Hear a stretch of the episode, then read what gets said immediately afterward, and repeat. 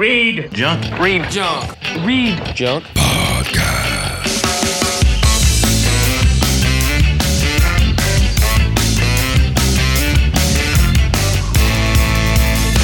Freedom Podcast with your host, my guy. Hey, what's up, everyone? It's another episode of the Rejunk Podcast. It's the end of the year episode. Hooray! Ray, Joe, and I give our year in review of our favorite movies, TV shows, concerts, albums, and Joe even gives a little quick list of his favorite video games as well. We start things off with giving a non spoiler review of Star Wars The Rise of Skywalker. Maybe some slight spoilers if you've seen the trailers at least, nothing really major. Then we go to our list. It was a fun chat catching up with the guys, going over stuff, and be sure to let us know if you like these type of episodes, and, and perhaps we'll do more of them in 2020. Maybe the guys will get some decent microphones too. Before the episode starts, be sure to follow the site on social media on Instagram, Facebook, Twitter. Subscribe to the podcast at Apple Podcasts, Podbean, YouTube, Spotify, wherever you get podcasts. Check out my pop culture, music related theme park and other types of shirts at teepublic.com slash user slash Brian Kremko. I have a load of medical bills, so anything you buy will be going towards that. So anything you buy will be greatly appreciated. Thank you. And finally, thanks for following the podcast all this year. It means a lot that you listen, download the episodes, and hopefully you're enjoying what you're hearing. Please spread the word about the show uh, because we can use all the help we can get. I'm hoping to have even more episodes in 2020. Just have to get things in order and line up all the guests and stuff like that. So let's get the last podcast episode of 2019, I guess the decade too, going. Here's my year in review chat with Ray, Joe, and I right here on the Rejunk Podcast.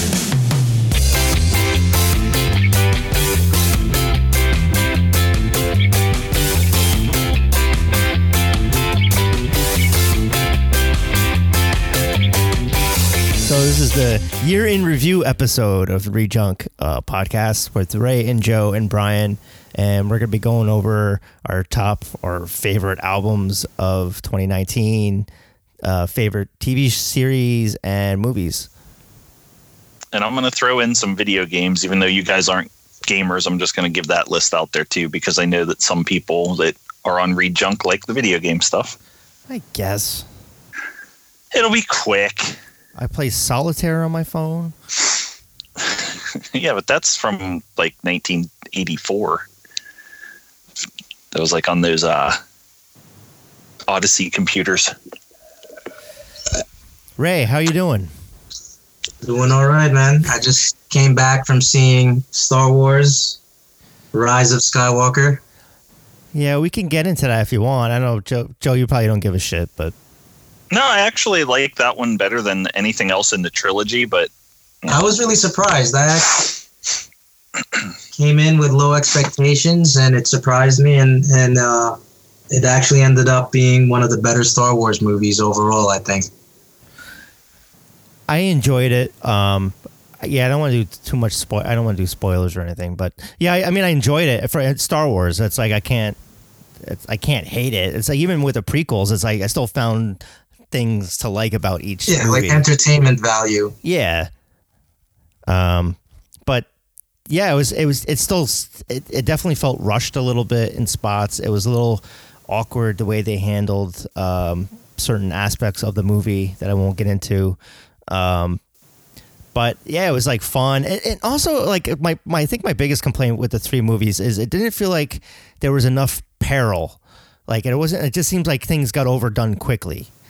Like like oh, this is like the Force Awakens. Like they blew up that big star killer base I thing think pretty um, quickly. I think there were too many gaps in all of these three sequels Yeah, and, uh, in the in the uh, the sequel trilogy, and uh, and so it wasn't really balanced for the first two movies, or you know, it, it wasn't really like a fluidic type of storytelling. But with this last movie, I felt it was though. I felt it was actually more balanced than the other two, and um, course correcting. yeah, I mean, it was definitely a lot faster paced than the other two, and um, I was content with most of the questions that I had from the other two movies being answered in this one. I mean, granted, there were a couple of unanswered questions that were kind of left open ended, Yeah. but you know, and what can you do? Like like it's a Star Wars movie, and that and these these are like the basic issues with with at least the Star Wars movies that have come out in the last whatever fifteen to twenty years. I just feel. So. Mhm. I was. I was gonna say. I just felt like I JJ should have just done all three movies.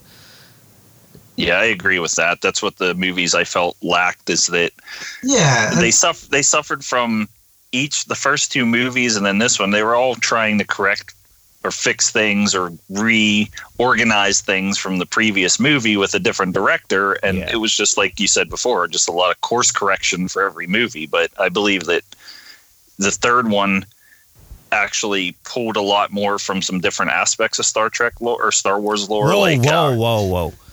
it was definitely the stronger uh, episode out of the out of the three, and Yeah. so certainly, certainly uh, the best out of any of the prequel movies. Uh, you know, and and and the better movie out of the any of the sequel movies. So then that leaves only the movies from the original trilogy. So I would say Empire Strikes Back is still top. A New Hope would come second, and I, you know, I can put in episode nine there in the in the top three um, because I felt though that you know I mean it, it it was just a, it was just a stronger movie than the other the last two episodes and it Did kind any- of pulled everything together you know so Did anyone else get the feeling, and it's maybe it's just me, but I felt that it it really had towards the end of it, it had a horror vibe to it with what was going on and how they were shooting the movie. It had the dark with the red that like a, The just- it felt almost- and I mean, even when they, I don't like I said, don't want to give spoilers, Yeah. but where they go to at the end Mhm. it- and how that played out really had something that Star Wars never had, in my opinion, was that horror vibe. Like that feeling of dread really doubled up at the end of the movie. oh yeah certainly and uh, I mean definitely it was a very suspenseful last however long it was last 20 minutes to a half hour Yeah, because you really didn't know who was going to live, who was going to die, what they were going to do. So it was kind of a, all right, they're ending this. What's going to happen? They can do anything with any of these characters. yeah, Yeah, and I, I did like the way it ended. I, I felt that it was a you know a kind of fitting conclusion and wrap up of the whole Skywalker saga. You know, so yeah. There's still lots of questions unanswered, though. You know, it's, Yeah, that yeah, they, it's They- open ended for sure. yeah, I mean certainly certainly a lot of questions definitely were answered, but there were definitely a few more questions opened up. Um, and for instance, like one thing that comes out to mind was, and I didn't like the ending of the last episode, where where you know, okay, what direction are they going with the, the, the force sensitive kids in the last episode, and that really didn't get touched upon at all in this episode. So that was like the that was definitely one of the questions there that didn't get answered. Yeah, they they kind of doubled up on that too and said, "Hey, you know, this is who is force sensitive, but feeling. but really really no why or no reason for throwing it out there because it really it didn't affect anything other than he was a, an easy way to trace people It wasn't because he part of felt that they were here. it wasn't part of it wasn't part of this storyline in episode nine anyway. No, there was parts in it, definitely. And the well, what are you talking what about the force sensitive kids? Not just the force sensitive kid, but one of the main characters being force sensitive. oh Well, yeah, yeah. yeah, that. Well, that's that's what I was going to lead into. Yeah, like the whole thing with with um Finn. Well, well, it's a feeling, you know, like Yeah. you know what I'm saying? Yeah, Like, and they they just kind of played it off. Time for the last, you know, the last ep- since the last episode, I was thinking, why didn't why didn't they they really uh, touch upon that? And they didn't really touch upon that in um, the Last Jedi. You know, when they could have easily done that, and now they were. It just seemed like they were just revisiting it real quick, Yeah. just to to give us like a, a, a quick answer of like, oh, he felt that too, and she felt that also. You know, in regards And to it goes other- back to the goes back to the problem with the trilogy is that each movie they'd introduce something but then when it comes to the next movie with a different director they're just like this doesn't really play any part of importance in my story so let's just forget about it move on to what i want to do Mm. I mean, what well, I, I mean, here's here's what I like about it. I mean, I I kind of like the. I mean, pu- putting Palpatine in it, it's like okay, fine, but but um, you know, I mean, the explanation was was fine too of of him not dying after all, I guess, and it, him being back and Well, still kind of be vague here. puppet master. yeah. well, you know, we're Ray's, talking, Ray's about, throwing out the spoilers. We're talking about Star Wars here, so Well, I that's mean, like, well, that's the thing though about is is that I wish they didn't include Palpatine in the trailers. I mean, that would have been such a like holy shit kind of moment moment hmm if they didn't put it in the trailers. And it's like yeah, they had it in the trailer. That's, I mean, Even in they, the when they announced it at uh, Star Wars, um, well, that was celebration. that. Cel- yeah, celebration. They did when it. they announced at Star Wars Celebration, it's like, whoa, like, you know. So from then on, like, I already knew that he was a big part of it, and obviously in the trailer, like, you know, they had his voice uh, overlaying that. So oh yeah, I know. That's why they shouldn't have kept it. They shouldn't have done that. They should have just like Yeah. made it. I don't even think because they put it in the the opening scroll too, Yeah. where it's rolling down, and it's just kind of this is this could have been a, a cool setup for him. You know, maybe like an early part of the movie, but instead they just limit it to here it is in the Like- text scroll. they should have just had like something very vague in the trailer, and then had something very even more vague in the opening scroll, like a mysterious figure has returned, and no one knows it who didn't, it is. even have to, it didn't even have to be Palpatine though. It could have been somebody like uh, a character that they mentioned, you know, once in one of the earlier movies, like Darth Plagueis or something like that. hmm Yeah, You know, so and I think that that probably would have been like the more clever route to go about it instead of being hackneyed and and just say, hey, let's bring back a character that no one would ever suspect that we would we could bring back or wouldn't would believe that we would bring back. So For this, it goes back to me starting off with the first movie from this trilogy. Is that it seems like so much of these three movies were just kind of rehashes of things that happened in the original definitely trilogy. the first one because the whole thing with the Death Star, you know, Well, do you that's, remember- that's that's total a total ripoff from the New Hope.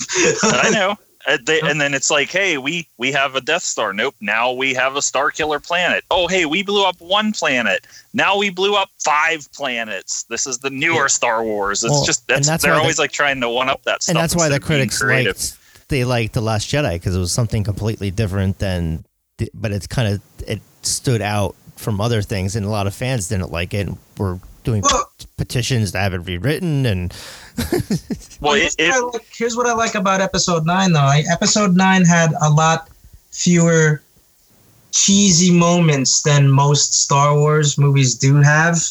So, so I was fine with that, and I, and so it was a lot more balanced too. The way the pacing was of the movie. yeah, I think the movie, the pacing of the movie was was definitely a lot better than most Star Wars movies, especially the the previous two. There were a lot less distracting scenes with with yeah, whatever Canto you know, bite, whatever scene from dis- Last Jedi. distracting CGI, you know, characters and stuff like that that they normally, you know, um, overwhelm uh, a Star Wars movie with. But so, So- we didn't so where do you where do you guys put this on your top? I put it. spot I put it year. second for me because it's still it's still Star Wars and it's still highly enjoyable. Like just seeing seeing the opening crawl in that. It, the only thing is that you don't see the 20th Century Fox anymore, but it's Yeah. still that still gets me giddy as a kid. You know, just seeing Star Wars in the movie theater. So I put yeah, it as Star, I mean, Star, I mean, Star Wars is, you know, let's face it, you know, it's a big part of our of, of our Yeah. pop culture, at least for the for our generation. since five and years definitely old for for the me. current generation.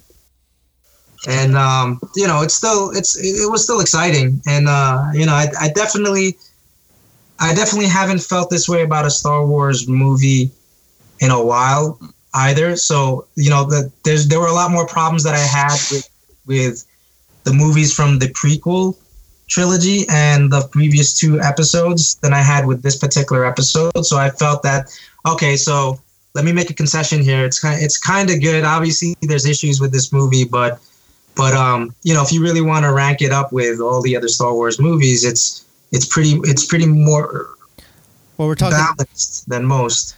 but where where would you put it? Would you put it in your top ten for favorite movies of the year? Yeah, Favorite movies of the year. Okay, so that's what. Yeah, that's I what mean, I'm kind of. might as well just get into like you know um, like top movies as well. And I know mine is going to differ. Mine's going to have similar choices to to you, Brian, because I, I also appreciate like some of the the, the box office uh, Yeah, I got the popcorn stuff in there. popular stuff too. You know, like Spider Man, for instance, I feel is definitely on my list. I just watched that today with Connor. Yeah, so that was one of the more fun movies to go see in a movie theater this year. Um, so Star Wars certainly was- I felt was definitely one of the more fun movies too. So that fits into that category. Uh, I really like Joker. Uh, so J- Joker probably is is I have that number seven. Yeah, I saw that last week. yeah yeah it's it's it's probably the the more ambitious movie It was uh, dark. movies that I have on my list. Um, and I really liked it. Chapter two. Yeah, it was just a little too long for me, but I did. Yeah, I had that number But nine. you know, Stephen King movies are going to be long, though. That's the thing, though, especially something like It. And I read that book, and that book is like like over a thousand pages. Well, it was like long for what it had, what kind of movie it was. That was my biggest complaint. Like for a horror thriller, thriller type, it just felt too long. And I felt like they could have cut out a good 20, 30 minutes out of that movie. Yeah, well, you know, and I mean, obviously, Avengers Endgame. That was well, number number was- one. You know, yeah, I mean, Avengers Endgame was just that's that is like a movie probably that sums up the MCU in the last ten years for movies. Yeah, that one money shot it at the end. everything under the sun. The You money it- shot. The Avengers of Assemble. That just that shot still gives me. I'm getting goosebumps just talking about it right now. Like it's just like that. That's the, was the shot of the year for me. Was seeing that. Uh, yeah. It, wh- wh- what was your number one, Joe? My number one probably Avengers Endgame. Yeah. And I mean, I tried to avoid with a lot of this, a lot of all just the Marvel movies, but that's what I, I go to the movies to see. That I'm not, Yeah. I'm not your biggest movie guy. You know, I watch a lot of animated series. I lot of watch the, the animated movies, and the popcorn stuff is what I like. But you know, you know, obviously Avengers since I was a kid, seeing a lot of those moments, and you know, Captain America holding Mjolnir finally. Yeah, that was great. That was a good scene. Yeah. Um, I mean, uh, I mean, I, I like I like all the choices that we were talking about, but um, but I also like so, like a, a lot of movies that came out this year that that probably fell on the radar to most people just because I like them, you know, as movies themselves. They they may not necessarily have been usually successful at the box office or made much money, but they were still they were still enjoyable movies. Like um like yesterday, for instance, I liked a lot. yeah, I wanted to watch that. I didn't get a chance to see it yet. Yeah, I haven't had this If you're a music fan- yet either.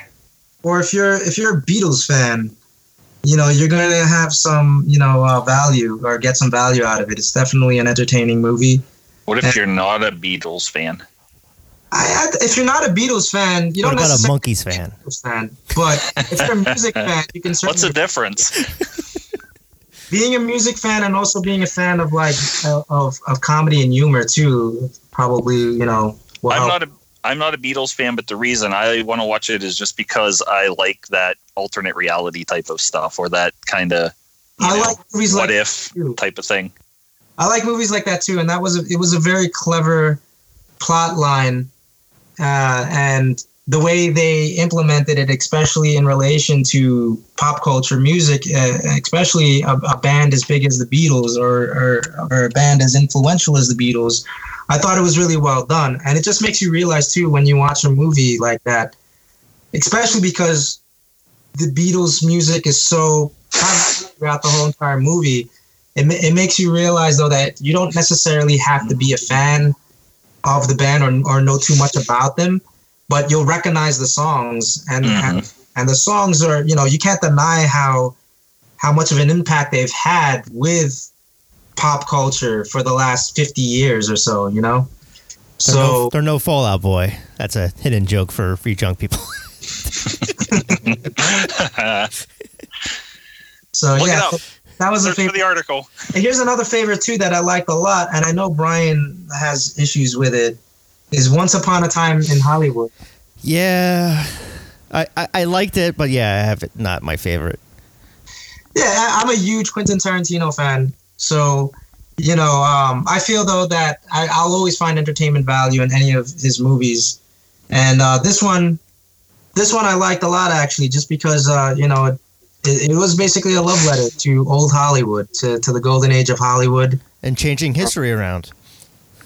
Well, again, I mean, but that that really didn't matter to me, though. You know what I mean? Like, so I felt it was done tastefully because what are they going to do? They're they, they're going to to tell us the story that most people know about, which is the, the Manson family murders, and try try not to be offensive to the family members of the victims. Like I know Sharon Tate's sister was like she was she was like angry and upset when she found out what Quentin Tarantino was going to do with this movie and how he was going to use the murders in the movie. But in the end, she saw the finished product, and Quentin Tarantino actually like gave her a call personally, Yeah. and said, "I just hope you like this movie." And I, I you know, I, I'm doing it tastefully, and you know, it, it was the only way that that was going to appease her is is to have give it a happy ending, and, and you know, I know. It just it's just like it's bullshit. It's I don't know. not bullshit because it's fiction, you know. So Yeah. say anything that's fictionalized is bullshit, but we, like come on, we all we all have watched the documentaries. We all have read about the murders and, and history, so we know we know what's up. But knowing what actually happened, especially somebody like me who knows a lot about that incident and about obviously its place in in in history of being because Quentin Tarantino basically chose those murders because that was a turning point in the 60s e- especially in regards to you know the end of the golden age of either hollywood or or even the end of of uh, that innocent time of the 60s and going into like more you know I was yeah, I was I was hoping that they would have done it more of like a Forrest Gump approach where it's like those characters Brad Pitt and Leonardo uh you wanted it to be more silly? No, no, no, just kind of be like they're in history but not and they're not affecting history. Like they're kind of like I, I I was thinking the way it was happening was at the end was like they were around that house but they weren't like involved in any way. And that's what kind of threw me off when the ending happened. I was still laughing and it was still kind of like entertaining i kind of i kind of suspected that would happen though just because inglourious basterds you know like obviously inglourious basterds yeah i didn't like that ending either. You know and i liked and i liked inglourious basterds a lot. And, and uh you know uh, but what i also like about once upon a time in hollywood is the fact that um oh, that sharon tate really didn't interact with the quentin with with uh brad the brad pitt and the uh, leonardo dicaprio characters until not really uh, until the very end uh, and she only really interacts with the the leo character. Yeah. And, and um, you know, but knowing what actually happened and watching the movie, it was kind of done very cleverly because there's scenes where like you watch Sharon Tate happen to her, you know something's terrible is going to happen to her, and and even the camera it kind kind of hints at it because the camera's ominously like with her, like there's almost like a foreboding, creeping presence to the camera, you know, as, as it's following her in certain scenes. And but you know, uh, what you expect to happen doesn't exactly happen in the way you expected it to happen.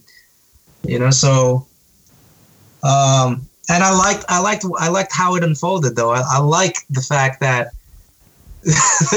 that Brad Pitt's character and Leonardo DiCaprio's character like figured in heavily on on a reinterpretation of, of, of what what happened, you know. So Yeah, I like Brad Pitt, Brad Pitt's character a lot better than uh, than Leonardo, but I just I, I, I was like en- enjoying his scenes more than when he was on the screen. Um, that's how I felt the first time I saw it. And um, the funny thing is, though, is that my nephew actually got me the movie on Blu-ray for Christmas, so I watched it twice since Christmas. And uh, you know, I with every viewing, I appreciated it a lot more. So I definitely enjoyed well, Once Upon a Time the second time around, and the third time around, you know, um, three times. I just had more of a stronger understanding of what Tarantino was after in, in, in you know I- filming this movie. I, yeah, I get it. I just I it wasn't. Yeah, I didn't. I didn't agree with the way he approached it. I get what he was trying to do, but let's move on to uh, another movie. Joe, do you have another movie that, that you liked? Uh, from this year that we haven't discussed yet, Yeah. I would probably say I really liked A Beautiful Day in the Neighborhood. Oh, the Mister Roger one. Hmm Um, yeah, I didn't see that one yet. Uh, yeah, I, I caught that recently, and I liked it a lot too. It was different because people were expecting it to just be another documentary type of movie, but it wasn't. It was from the perspective of a reporter that reluctantly went on assignment to speak to Fred Rogers and ended up becoming good friends with him to the point where he, you know, it, oh, again, it's fictionalized, but reading the comparisons that he did help this guy through some tough times. Uh, He only knew him for a few years, but completely changed his perspective on him by him just genuinely being a caring person. And this reporter figured there's got to be something up with this guy. He's got to be a phony. He's got to be a fake. And telling it from that perspective, and then also some of the neat things that they did in the movie, where all of the parts in the movie that were reenactments of scenes from the TV show were all shot on the same cameras that the TV show was shot on in the 90s. it gave it that feel of watching it again as a kid through Ah. TV. I'll have to. It, it's not on like video yet, right? No, it just come out last month, Okay. I believe. Yeah. Speaking of documentaries too, that uh, documentary film did make my list. Which And- one? It cut out. What did you say? I, I, I said, uh, speaking of documentary films that came out this year, one documentary film did make my list, Yeah. and uh, and that was Andre the Giant. Oh, really? Did anybody see that? The the uh, Yeah. Yeah. uh, giant. That was pretty awesome. that was a pretty good, uh, you know, film. And you know, I mean, I know enough about Andre the Giant, but you know, that, had, that had some interesting takes and stories that you never really heard before, too. a lot of really good stories, especially from his peers and the people that worked with him Mhm. and that could vouch for his character. You know, like Hulk, well, well Hulk Hogan. Yeah, they it, as much as they were rivals, they were best friends. Even to this day, you always see stuff on the anniversary of Andre's death, or when they're talking about some big wrestling moment. Like Hulk Well, Hogan's always rivals on TV. pretty emotional. They were rivals on TV only, but they they Yeah. stood in in the storyline of their characters. So you know, um, and the and the whole description about WrestleMania and how that went down, and how Andre the Giant um, didn't really give a definitive answer on whether yeah, to lose to the last minute. until the very last minute. It's like, I'm here for you. Let's make let's give them a show. You know, and I like know that that's one of my favorite favorite quotes, and I've seen it before this, and they repeated what happened. Is that on like Hulk Hogan stating that if Andre the Giant didn't want him to win that match, he was not winning that match, and there's nothing he could do about it. He's like, I'm just hoping that Andre's gonna play nice. Um, I'll I'll- go next since it seems like um, I saw Knives Out the other day. That was really good. That was from Rian Johnson. Um, good cast. It was kind of like a murder mystery. Definitely, uh, definitely entertaining. I kind of had a feeling of who done it kind of thing, but I just didn't know how you got there. Um, but so I would definitely recommend seeing that if you guys haven't seen it yet. I seen. That I was wondering if it would be too bloated with all the cast members that are in it. No, no, it No. was- there was- yeah, I, I, I want to see it for sure. Uh, you know, I heard a lot of good things about it, but I just haven't gotten the chance to actually watch it yet. It was focused mainly on um I, I don't know her name but she was she was in blade runner um the the new the new blade runner movie. And yeah so she's kind of like the lead in a way of all this other all-star cast but they kind of focus on her a lot. And uh, daniel craig is obviously uh, a big part of the movie as well. Um, but that's yeah it's definitely a really good one um, and then I saw the report yesterday with Adam Driver, which is really good. That's on Amazon. That came out, I think, in November, and that's all about like the waterboarding stuff. So it's like a, a good political drama for me. That yeah, that I like that kind of stuff. Um, so I definitely recommend those two movies. But you guys haven't seen either either one of those? No. No. No. No. I want to see Knives Out. I do want to see that, but I just didn't get a chance to catch Yeah. it. I just like I had a list of all the movies that I haven't seen, and so I've been trying to find ways of finding to go see them. So I mean, I I, lo- I love going to the movie theaters, but then I also pay for all these streaming services, so I kind of pick what I want to go yeah, see in theater, just wait a couple months and it's going to be there anyway. Yeah, but Yeah, so go ahead, go ahead, Ray. So yeah, you know, I, I- I have the same list too, though, of movies that I wanted to see. And the moment you announced that we were going to do this this podcast, I was trying to scramble and, and like see as much as I could, Yeah, me too. especially towards whether it be movies or TV shows. And so Well, why don't why don't we just do a quick rundown of if you have a top ten list, just do the quick rundown of the top ten No, list. we're gonna be And here do- for hours, man. No. no, no, no, no. I, I like I like how we're doing this right now, how we're handling. We're never gonna get through. We, we're never gonna get through thirty movies. No, we're So just are we doing. gonna- we're just doing We're gonna ten. split this up. But but so here's just a quick rundown of, Yeah. of, of movies that I would have liked to have seen that that, that I missed was um the Rude Boy Trojan story. Oh I was yeah. trying hard to find that movie, but uh, of course it wasn't on Amazon Prime. No, I mean, not for yeah. not for free streaming anyway. I would have to rent it, so I was kind of like, yeah. I mean, I'll hold off for now. But um, yeah, and obviously the documentary about third wave ska so pick, that it, would have. pick it up. You didn't see pick it up yet? I haven't seen it. Have you? Yeah. Um, Did you like? I- it? I haven't got a chance to watch the review link that they sent me yet. I've just been so busy with stuff. I need to watch it, but I've kind of been like, you know, avoiding it. I don't know. It's just like I don't really want to hear much about that era. I'm over it for now. Yeah, but I mean, I'm sure it's it's gonna. I mean, you like the music, like let's I do. it, You're going to like probably be giddy when you're watching something yeah. like. it's, it's, So, so I, I, I didn't hear Tim Armstrong talk about all the music that is. he's, he's thankfully. I don't know why they they chose him, but uh, as a narrator. but- Yeah, they they should have just picked Weird Al marbles in his mouth from the "Smells Like Nirvana" video. True story. I was trying to get Taylor to get um, Oscar Isaac to narrate it since he used to be in a ska band, but he was he was kind of in a a ska band nobody's ever heard of.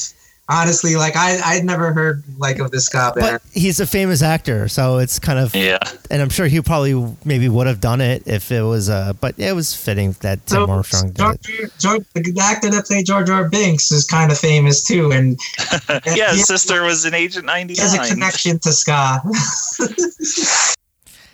Well, anyway, but but I was yeah, I was trying to get out like Oscar Isaac or somebody to have him narrated, but that didn't go through. So I got Tim Armstrong. But I, you know, I I, I like pick it up. I, don't, I I put it as my favorite documentary. I would I, I don't I I originally had it in the top ten, and then just other ones were kind of bumping it out, um, like not that were non-documentary movies. Now, Brian, since you've seen the Pick It Up movie, Yes. what is there to see in it that we probably growing up in that era and continuing to like that music now what would what's there new to learn about stuff we probably already heard a hundred times not so much is it mo- is it more is it more for like who's the audience it's it's me. I mean, I, I'd like to enjoy watching it because it was just like a nostalgic look back at the '90s of ska, and then how it came to be, But how, there was how it rose and how it fell or whatever.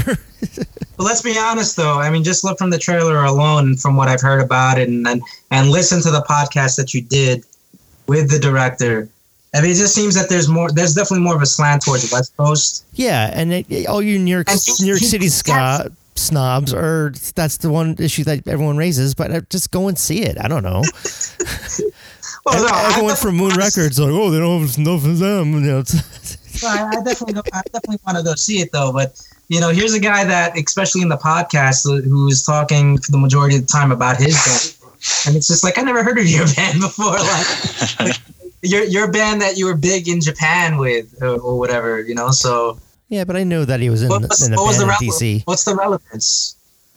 yeah exactly i mean it's definitely seems like you said biased to the west coast stuff and Yeah, because that's where the stuff is the mainstream part. But they do focus on many aspects of the country of of the world. Like they show parts of the Mexican ska scene, a blimp of Australia, uh, definitely the UK, and some other stuff over there. But it was mainly that's the main part of the movie is about the how it came to be in the United States and how it was mainly about the popular bands. yeah and money until it was no longer relevant because emo came about. And Yeah, but they next they- thing, but next they- phase, move on. Yeah, but they talk about like Mustard Plug and Emery 330 and like Boston bands, and it wasn't just like they they do they they had Cooley in the episode in the movie, and so it's like they didn't they had a good representation of of the ska But it was more ska punk though, right? It kind of brushed over traditional ska, and you know, I mean, who wants to talk about the articles? I like I don't know. um. No. no, no, no one, no one wants to talk about the articles. No, so No. like, yes, it's like no one knows that band. So it's like I don't know some of the traditional bands. You know, no, no, but offense you know to the I'm saying? articles, Like, but obviously, like New York ska bands or, or things like Slackers, or you know, I'm pretty sure they talked about the Slackers. See, you need to see the movie because it's like I don't know. It's like I don't. I saw it like months ago. I can't like remember. I got a got a fucked up head. Um, let's go continue down the list here. So I also have um, for my favorite movies of the year. I have Shazam, which I really loved. Spider Man, Joker, John Wick Three, It Chapter Yep, Two. yep, yep. so, so you ended up liking Joker. Yeah, I liked it. Um, I was kind of like kind of. I, I, I love how he the laugh the laugh really got me where it's like just and it's and it's and it kind of like reminds me a little bit a bit of me hopefully I don't go down that path but because I always laugh after I like talk um so hopefully that Even, even when you type, Yes, that too. well, because it's like you don't want to piss off someone because he Sark Ray and I have gotten in many a fight for fight. no. yeah, Over what? over just like talking on the internet because it's like the sarcasm doesn't come across as well if you just type. So that's why I always start doing haha after all my sentences. LOL. Or uh, yeah, I just like haha. R O F L. And then I also have The Irishman, but I only saw the first hour. So, but it's the first hour of it was good. So part one of three. Yeah, I'm treating it as a miniseries. Um, Um, I threw ones that you didn't name on there. I threw in Toy Story 4. I love the Toy Story franchise, and I thought this was one of the best ones. I was I was actually disappointed with it. It was my least favorite. really. Yeah. I thought, yeah, I thought it was great. I liked how they, you know, a, a goodbye story in a way. And for my fandom, Godzilla, King of the Monsters was the modern day Godzilla movie that I wanted to see. Yeah. Then I got to throw, I got to throw out some love for some of the DC animated stuff. Reign of the Supermen was amazing animated movie, following up the death of the Superman with the four Superman, Cyborg, Eradicator, whatnot. And then Zombieland Double Tap, I loved. I didn't get to see that. I wanted to see it, but I I requested it, so we'll see if I get it. But that's coming in January, so I'm like, well, can I watch it some other way? Ray, do you have? Did you finish out your t- top ten? Yeah, basically, I, I went over all the movies that I liked in, All right. in no particular order, really. And uh, yeah, you know, Once Upon a Time, Endgame, It, Spider Man, Joker, Yesterday, Star Wars, the Andre the Giant documentary. Um, do you want to go? Want to go switch to TV now? We'll talk about some our top ten for TV. Sure. Um, Sure. Obviously, the, my number one is Mandalorian. I thought that was just by far like a, a home run as far as No, John, Jon Favreau and Dave, Dave Filoni what they did with Both the you guys, both of you guys have finished it. Yes, You've seen. Okay. but we, Right. I don't want to go too it. spoiler just in case other Yeah, people haven't I seen know. it. But you know, what? Yeah, so I only made it to episode five. Okay, so you still So- got three more.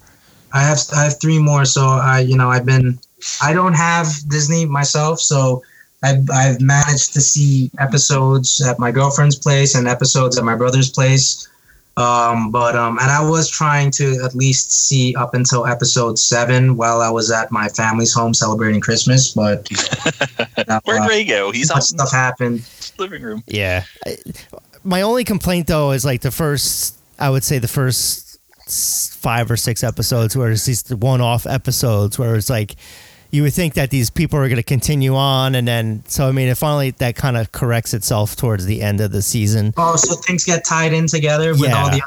Um, kind of, kind of, but there was a lot of stuff that, like Brian said, it was just kind of one-off episodes that I liked really it, didn't move the story Yeah. forward, but weren't really. There was a lot of just, hey, here's a, a new place to show, and he's just wandering around the galaxy doing things, trying to get away. But yeah, it, it tied That- together at the end fairly well.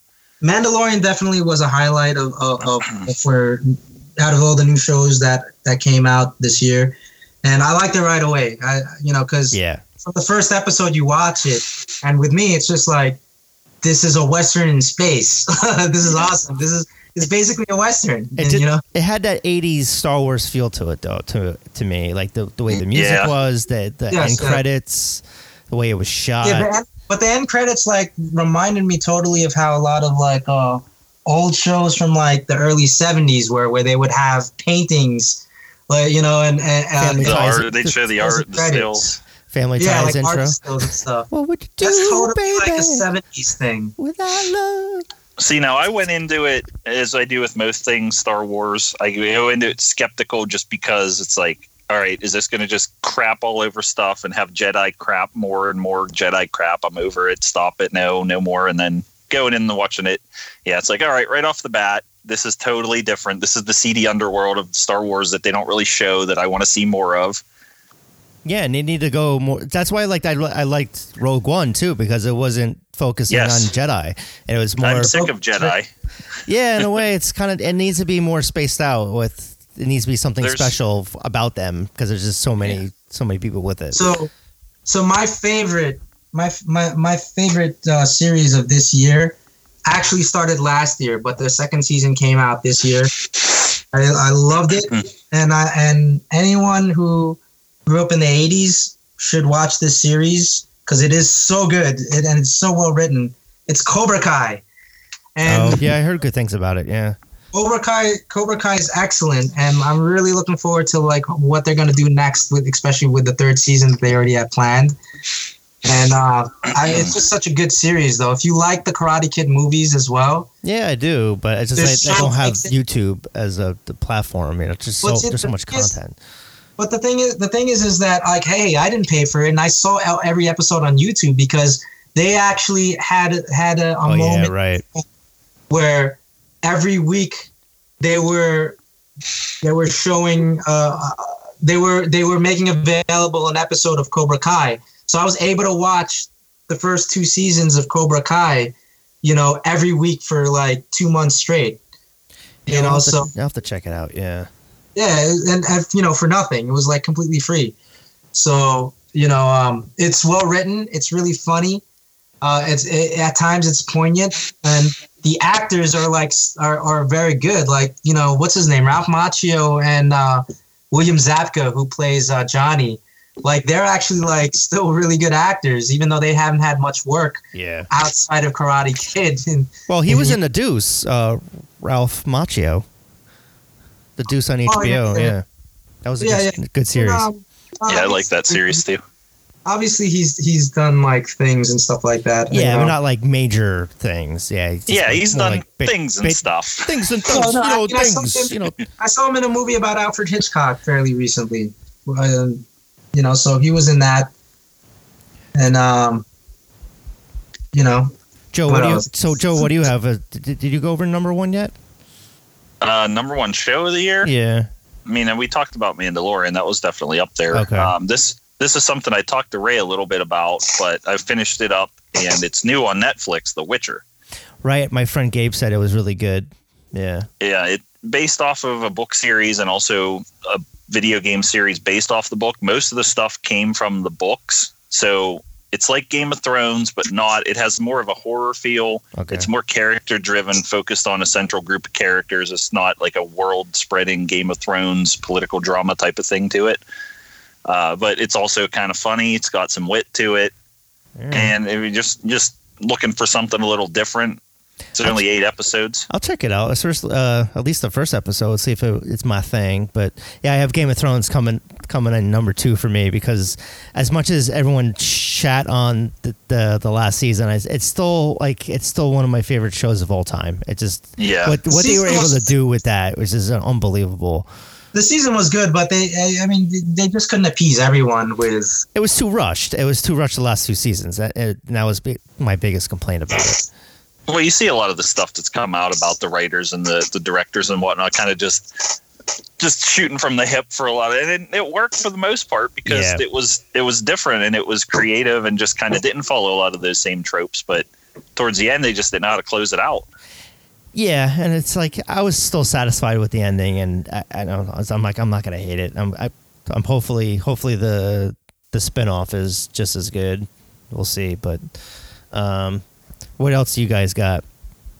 Uh, well, I actually because I recently got Amazon Prime, um, I ended up binge watching in a matter of really one day was, was The Boys because you kept on talking about it so much. Yeah, that's my number three. Yep. and uh, and you know I liked it. It it it definitely and this also ties into one of my other favorite shows, which is The Watchmen. So The Watchmen and The Boys are, are very similar, obviously, because they deconstruct the superhero, Yeah. Uh, and um, you know um, obviously The Boys is a lot more violent, a lot darker, um, and it has much more perversion in it, uh, especially in regards Heavens to Bitsy. in regards to, to the characters, like you know, deconstructing the characters and making them a lot more twisted than than our idealized uh, vision of what a superhero should be. Yeah. But um, and you know, Watchmen kind of does that too. But Watchmen is a lot more cerebral, um, and therefore you know is probably much more intelligent than the boys. But the boys was definitely like a, a, a cleverly written Well, it's different. show. It's, so it's for different. any comic book yeah. fan, But I haven't It seen is- the I haven't seen the Watchmen, but I figured from based on the movie and the comic book, I feel like they're different, kind of, in a way. But Well, yeah, in a way, but you know, there's similarities there, which I just broke down. So there's definitely similarities and there's definitely differences, but both kind of go the same route and then kind of diverge a little bit. Um, like I said, like the the boys is a lot more violent and a lot more, you know, twisted. Yeah. You know, in, in regards to the characters that that they're you you, you know you don't want to you don't really like any of, of, of the of the so-called superheroes in, in you know, uh, in the show. They're all like scumbags, basically. But you know, at least in the Watchmen, you know, even though the superheroes there kind of have like their dark moments too, you know, um, a lot of them are still likable characters. You know, uh, own regard. You know, damaged, yes, but kind of kind of well-meaning as you know at the same time. Whereas, no question, in the boys, like the the he- the, the so-called superheroes there, they're just like you know basically like politicians where like you can you can't tell whether or not they're genuine or not half the time I saw so many, like so much praise for the Watchmen that I I have a feeling if I watch it, I'm gonna get disappointed or something. So I'm like, I might kind of just wait a little while to. well well, i can break it down to you very simple simply if you like the movie you're probably going to like the show I was kind of iffy about the movie, so I don't know. so maybe you'll be iffy about the show Yeah, I- yeah. I mean, I'll, I'll definitely give it a shot. It's definitely on my list of. it's smart to though that's the thing about it too though if you just like smart stuff then you know or well written um Yeah, you know um, television shows and the way HBO has well written television shows, you know you'll probably enjoy it. You'll probably like it, and I liked it. And Joe can can probably relate to you know my opinion on it too, though, uh, Yeah. because he's very familiar with the content. He's very familiar with the comic books. It's it yeah. it comes from. And uh, you know, this is a continuation, not from the movie. It's a continuation from the comic book, Mm. uh, which, you know, if you're a big appreciator of the original comic book series, the miniseries, then you're gonna get entertainment value out of the the television series, for sure. Okay. Um, Joe, you got something else on your list? Chernobyl. Has anyone seen that? No, I I have it on my list, but it's I. I saw the first two episodes, and for whatever reason, I, I wasn't able to continue on with it. But it just what looks I saw- depressing. Right. It is, Yeah. but it's also realistically yeah. a realistic take on what happened from an inside perspective and you know always me a fan of the post-apocalyptic nuclear holocaust stuff so it was just how close we really were at that time without knowing it Mm. and you see these things and even though russia was always viewed as everyone there was bad it was interesting to have the take on one of the military personnel that was helping everything go along to try and get things corrected and you had a, a scientist that was pushing this stuff and no one would believe him and someone finally listened and that's the only way that they stopped pretty much nuclear meltdown Yeah. for But it's only a mini was- series, though, right? It's only it's only a mini series, but I still thought it stood out above a lot of things. It was it was very very well written. It was captivating, and it was dark. Definitely, they showed some of the things like firefighters after they were trying to put out the the nuclear fire that they didn't know was radioactive, and their flesh melting and. The, the boils and what happened to them and how quickly they they die like it, it was it didn't pull any punches and Guess they got to I- be in the right mood to watch it. yeah, definitely. Don't don't have a big meal beforehand. All right. um, I'll I'll go next. Um, I thought Yellowstone was like season two was really good. That's on Paramount Network. Kevin Costner. Um, I kind of like I kind of like equal it to almost like a Sopranos show with like because it's so much like corruption and like almost feels like a mafia with cowboy hats. the way the way the way because there's like so much like people trying to take this th- th- these these ranchers land and so it, the second season really picked up um, compared to the first season so I would, if I don't know if there's I don't know if there's any way to watch the first season if you need to catch up besides watching it on like Blu-ray so I don't know if there, I don't know how people would get to watch that besides illegally um, and then after Yellowstone I have Stranger Things which is still just a fun, fun Yeah. show That's watch. on on my on my list too. Even though season three was more action adventure, I still really liked it. It's Yeah. still the, you had all the characters that you really wanted. You had the twists and the turns and some good story writing. Um, good soundtrack as usual. I'm trying to think. Never ending story. Yeah, Uh, I really like um, yeah, Barry, which was in its second season this year. yeah, I have that on my list on the top ten. Yeah, Ba- ba- like Barry is like it, it, it's that's a very good um, dark yeah, dark uh, comedy, This is a sitcom comedy, whatever you want to call it. yeah. Bill, But, um, Bill Hader had a good year between that. And it, he was like the highlight for it chapter two. Um, Oh yeah, he was great in it. yeah, But um, I, another show that I liked a lot too, though, which was on Showtime, is called uh, it's it's Wu Tang of Mics and Men. Mm. And that was a documentary miniseries about Wu Tang Clan, which was awesome. You know, uh, so Who are they? he a fan of Wu Tang or hip hop or or you know who's the Tang Likes- Wu? Who? would enjoy. Weren't isn't that a form of martial arts? Ray, does, Ray doesn't get our jokes. He he totally gets the martial art reference.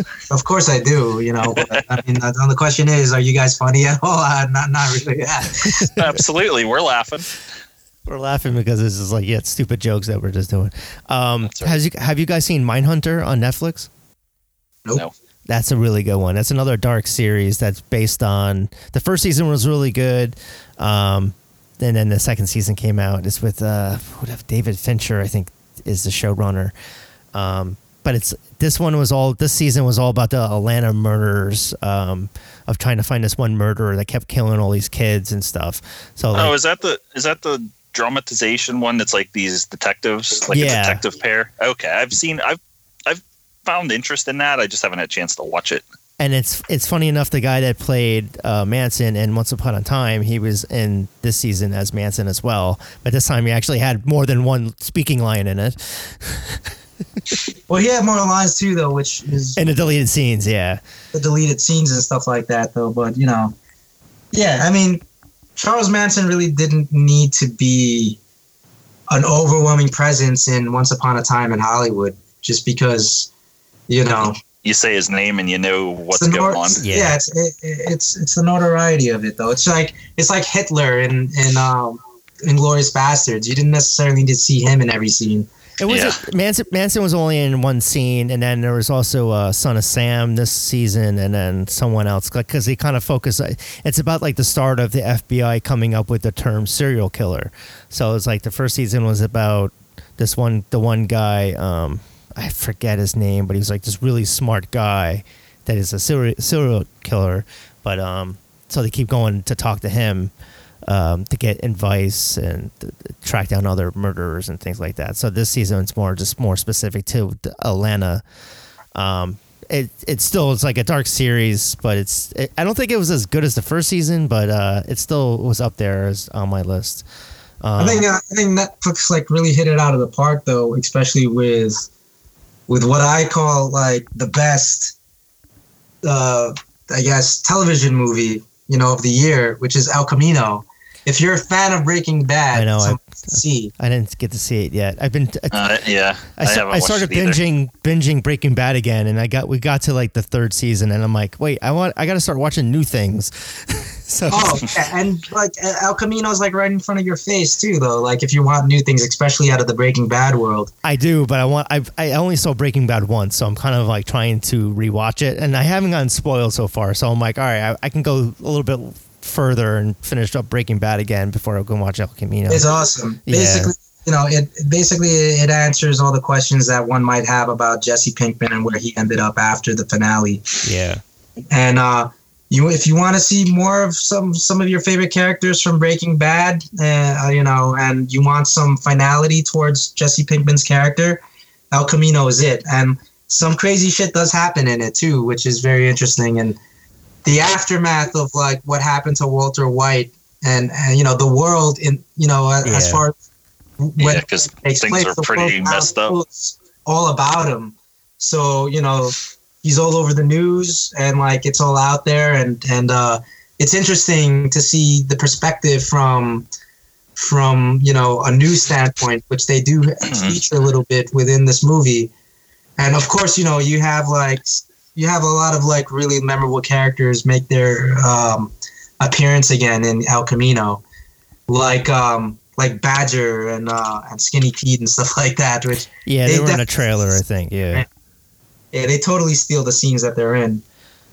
yeah, I will have to see it. It's just gonna be some time. Uh, well, at least Better Call Saul's coming back next season, uh, next year, so that's kind of good. Which yeah, it's coming. It's coming back on February, and uh, this is the last season. And uh, Is it? You know, yes, I, I read that. I read that recently. It's the last season. oh, I didn't I'm looking that. forward to it, especially because where it left off, and it's been Yeah. two years since the the finale of of um, the last season for Better Call Saul, and Better Call Saul is kind of you know it, it, it kind of got to a rough start, but it started picking up Yeah. speed the last two seasons. Once Gus showed up, Yeah, that and um, you get you you have you have more of the direction of where they were going with Jimmy McGill and how he becomes Saul. So finally, yeah, at the tail end of, of last season, he's Saul basically, like in the last five minutes. So, you know, uh, so apparently this whole last season is going to be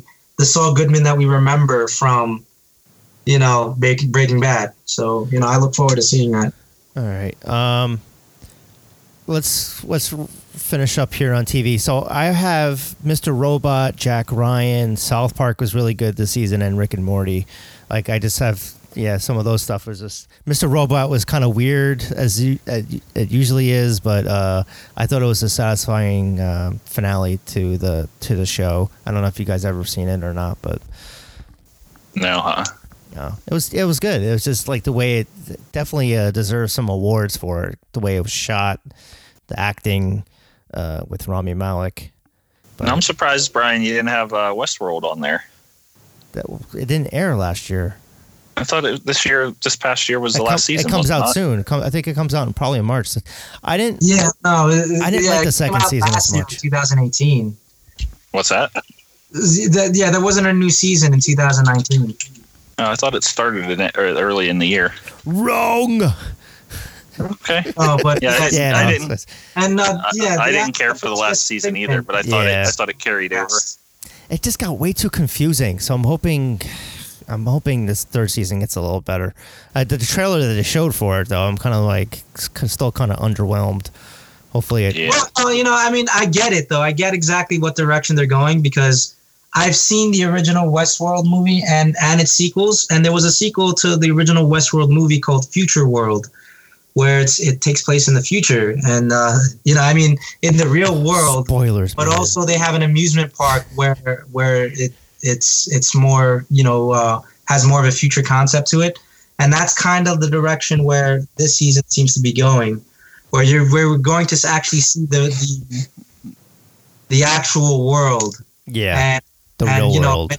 AI, you know, uh, the AI uh, robots or what have you are making are making their way out into the real world and then trying to integrate themselves. So we're definitely going to see more of that. And it looks like in the trailer too, we're going to be introduced to a new amusement park where where it's uh, World War II based.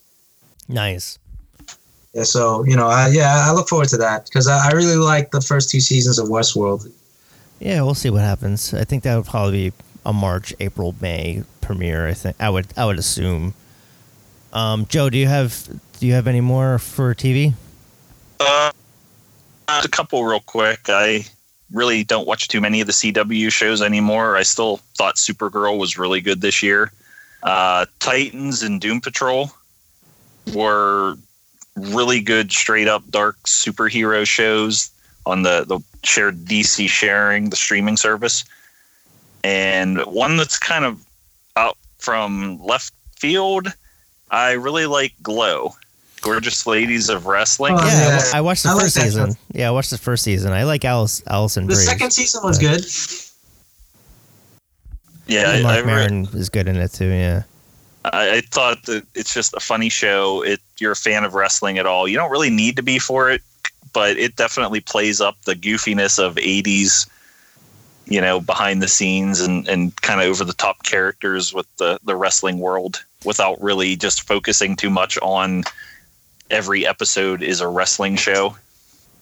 Yeah, I got. I yeah, I really liked the first season. I just never. Did, I didn't see that. that was was the third season now? Yeah, Yeah, so I'm I got two seasons behind now. Oh, was it the third season this year?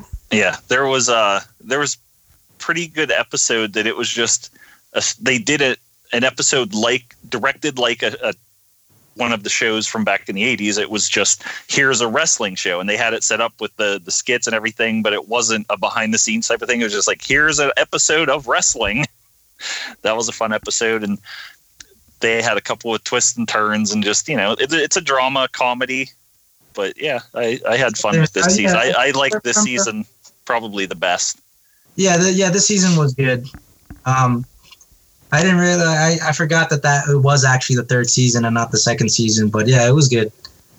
yeah the second Uh, season i thought kind of it was it was all right but it towards the end it got much better but then the third season was strong throughout it was fun Yeah, I really like the girl that um that's the main star, the um the one that plays the Russian heel, yeah Alison Brie or the the white Al- hair, the white Allison Alison Brie, right? That Yeah. for- she Yeah. was, she was Yeah, in Mad from Community. Yeah, Yep. Yeah, Community and Mad Men.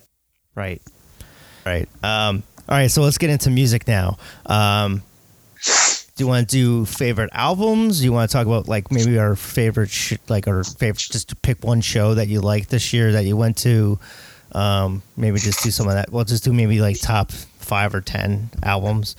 okay Uh, yeah but have it have it ready to go either way All right. Um, I thought my favorite album of the year was the Menzingers with Hello Exile. Um, just the last two albums that they released were really good. Just punk rock albums, kind of like Gaslight Anthem, like Uh-huh. 59 Sound, that kind of style. Um, yeah i've heard of them i haven't listened to them much yeah, they're from from Scranton, Philly area. I, i'd probably say my favorite album of the year was Buck-O-Nine fundamental just solid ska punk album one of their best for sure Yeah, I, I, I liked a few songs, I li- a majority of it, but I, I don't think it even cracked my 20. I just there's just so many other albums that I prefer over I them. thought it was but a, a surprisingly good Buck-O-Nine album, and I'm not an overly big Buck-O-Nine fan, but I did like that album. Yeah, I like that. There was certainly some good songs on it. Um, but I, I I can't tell you how many times I've listened to it. It's just been on my rotation since I've since it come out. For me, the top the top album got the Skints. I, I really enjoy that album. learning to swim, yeah.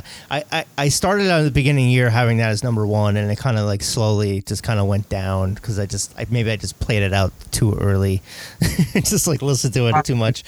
But you know, I, I was pretty well balanced with my listening of it, and uh, you know, I mean, they're just a good band. But, yeah, I mean, certainly good. live. Yeah, definitely a good, great live every, band. every single member, you know, they they they play multiple instruments and they they take turns in being the lead vocalist, except of course the bass player. But they're all good though. Like you know, every- Yeah. like everything they do, and they managed to do something different with each album. So you know, obviously, this album is a lot different, or there's similarities, of course, to previous albums, but you know, there's definitely a shift in terms of Styles. styles that they go about certain songs. Uh, so, um, and I appreciate that. I appreciate that they're they're keeping it fresh and they're keeping it versatile.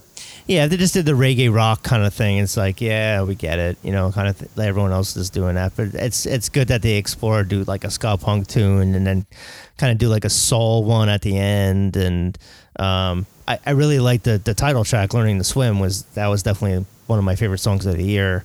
Um, That's a song too. Yeah, Yeah. the first several tracks are really excellent too. yeah, Like the, I, I mean, I, I "Restless with offhand, like Protege," I think, or tracks- What? the one the one with Protege. Protege, I think that was that was a good song. Was Oh, it "Restless"? Maybe.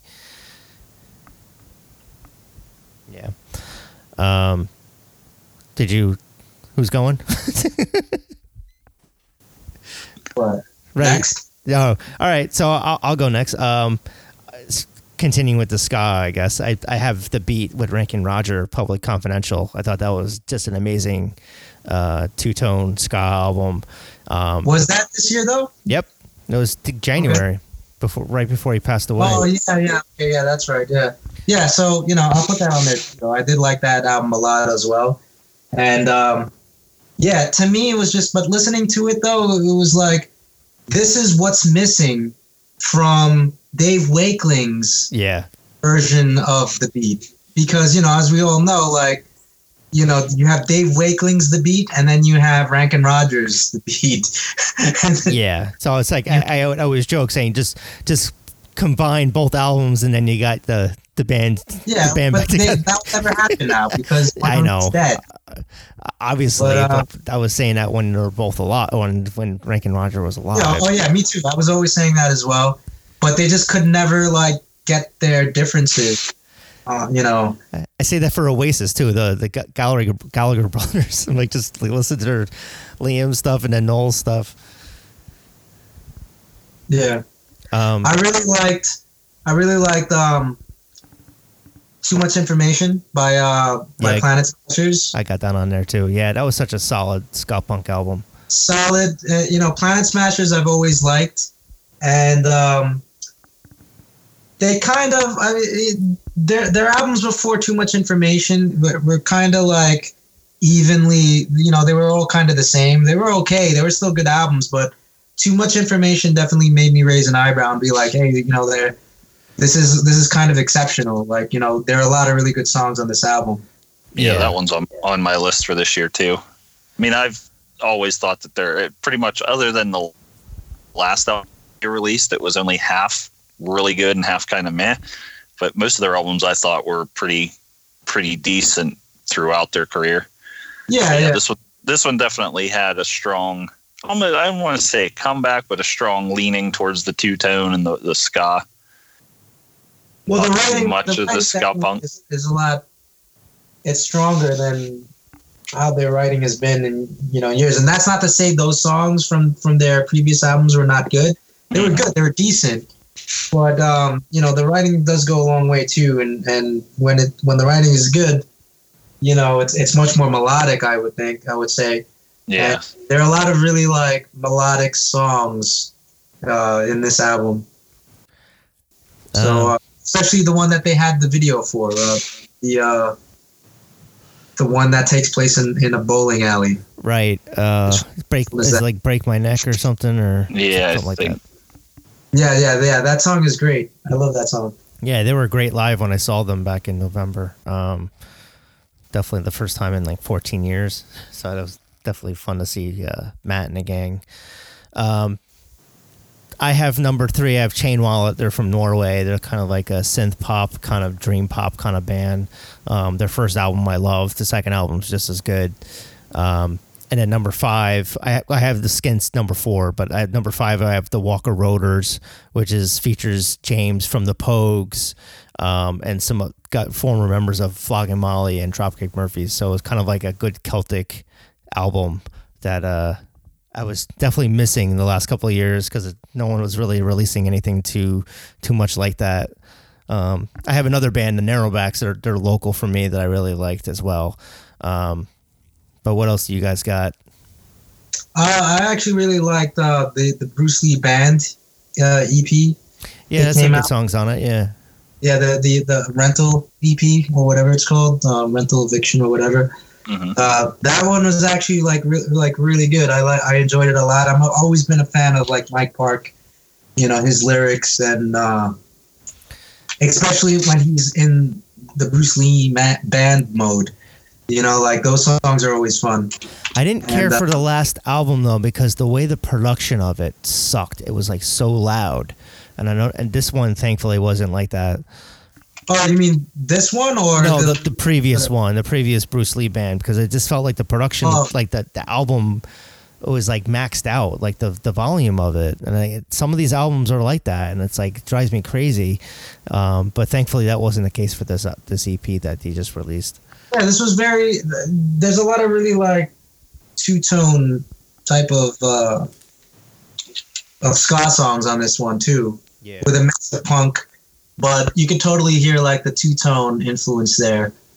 in Many of these songs, and uh, yeah, I mean, like Mike Park should always be making music. As long as he makes music, he's always gonna have a fan with me. So you know, I always I always love this stuff in, with the with Skankin' Pickle with Bruce Lee Band, of course. You know, I mean, anything that he really does, I enjoy. Even even some of the indie rock stuff, I still I enjoy that he does. Yeah, he released something last year, like an indie band. Um, that I couldn't pronounce how to how to say it. Kabashi, Kabashi Station, Kaboshi Boshi Station. Uh, that's something like, like I, I I tried Google Translate of how to pronounce it. I'm like, how the fuck do you say this? Yeah, that, that, that was all right. That was that was not Yeah. Um, Joe, what else? What what do you got on your list? Anything else? Uh, yeah, I have a couple of things, like a couple of EPs or short, very short albums. Uh, Catbite, Brian, I know that you covered them, Yeah, reviewed, did a review of them. yeah. I just saw them in November too. Yeah. I, I really like that EP. Just upon listening multiple times, I just think it gets better. I think that in the future, excited for more of their stuff. It's just going to sound. It, it- they have a almost like an English beat uh, like mod soulful mod Yeah. sound um it just really catchy well written songs kind of simple but fun and then another one jonah ray you can't call me al Oh yeah, released on asian man records it's, Oh yeah, I know. I know that he's it's yeah. just him doing weird al Yeah. songs or songs influenced like weird al songs or he's songs the host. that are He's the host influenced of by new uh, MST3K. Mhm. Yeah, he was on, it's he just was on funny this that- podcast for years. Yeah. that was just a fun album. Me being a big Weird Al fan, it was fun to hear somebody do cover songs of parody cover songs. Definitely weird, but it worked in a punk fashion, kind of like stripped down. I think I That heard one or two album. songs, but I, I didn't get to check out that album.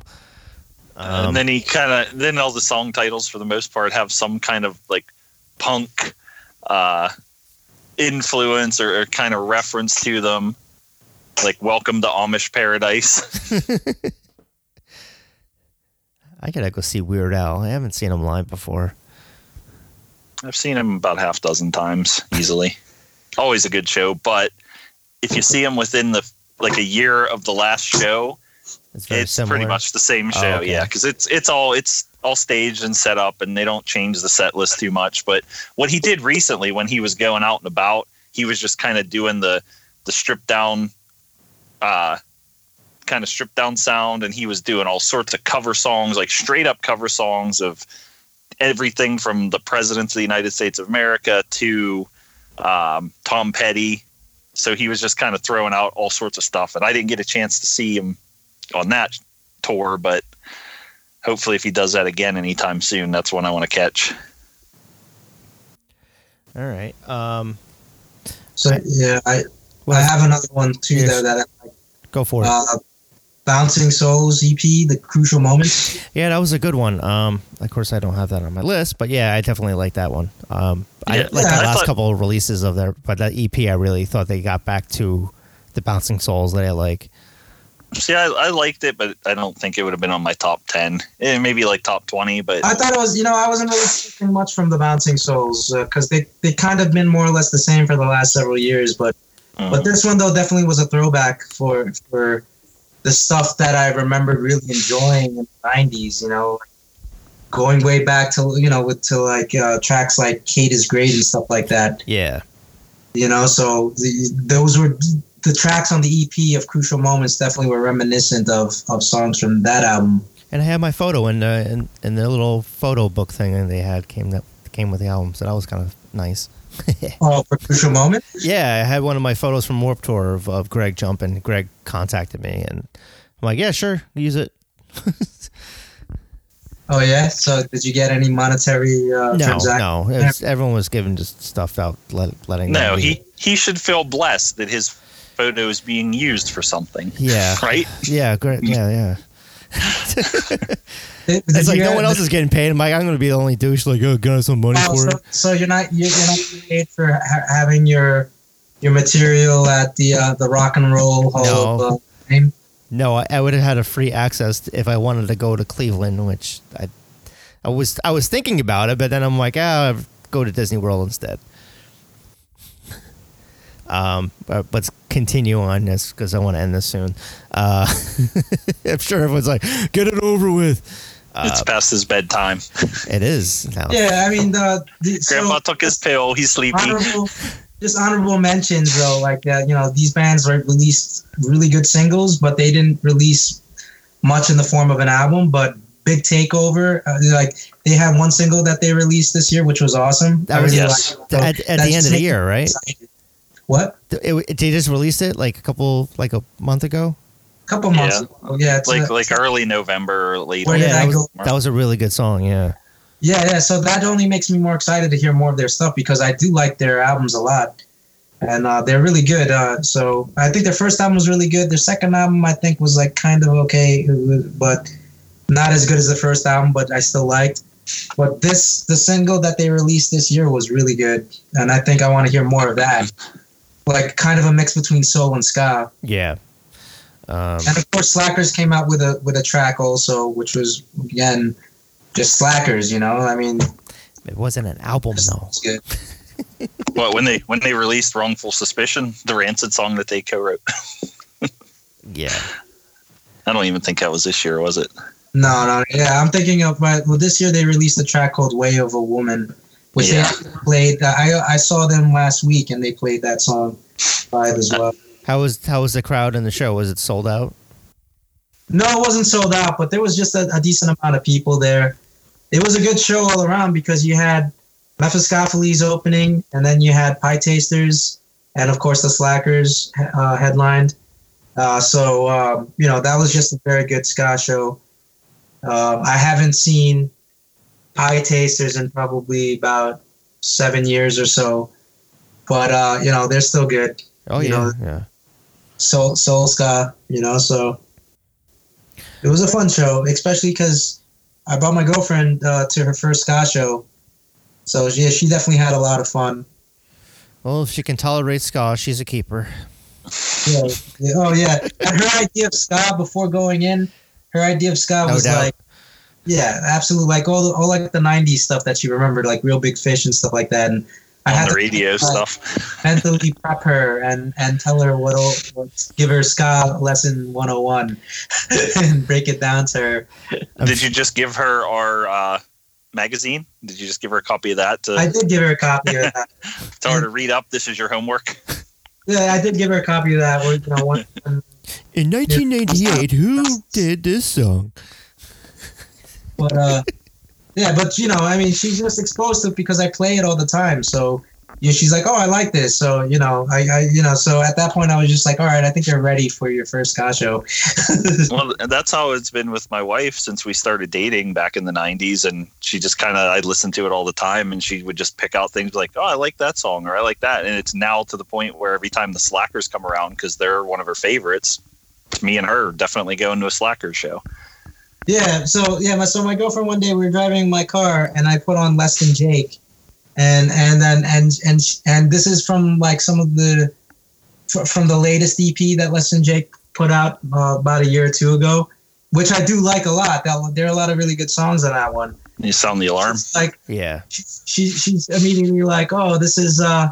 She's like, what is this? This sounds like emo. I was like, this is not emo. This is definitely not emo. This is Ray Less was listening Jake. to Dashboard Confessional.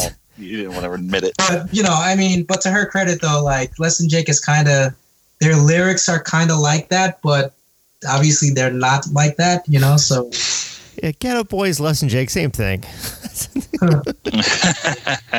yeah, pretty much. Um, all right, so I'll, I'll list some more albums that I liked. Uh, Stick Figure, World on Fire, that was a good one. The Cranberries, unfortunately, the last album in the end. Uh, New Model Army, they are an English rock band. Um, Green Whale, Whale Fishers, Good Riddance. There's like a lot of like I just kind of picked a variety of Howard Jones, like believe it or not, had like a really good album uh, this year. So it's definitely have like an You didn't. what Are there are there any score albums? I know that you're big on the scores. What was your favorite score of the year? Um, actually, I liked Avengers, and of course, John Williams doing uh, John Williams doing the latest Star Wars movie. Um, Game of Thrones season season eight. Thomas Newman's my favorite, 1917, which is that's one of those movies I want to see. The the World War One movie. Um, and then Hans Zimmer did Dark Phoenix, which that movie sucked, but the the score was at least good. okay. so there you go. Um, All right. Yeah, you guys go finish it up. All right. If I'm listing some of the other ones I really liked, uh, Big D and the Kids Table released a cover album, strictly covered, where they cover the Bosstones, Operation Ivy, Yeah, Have some good Cat. covers. Yeah. Yeah, they, it was a pretty fun album to listen to. I'm a fan of Big D, so their takes on stuff was just great.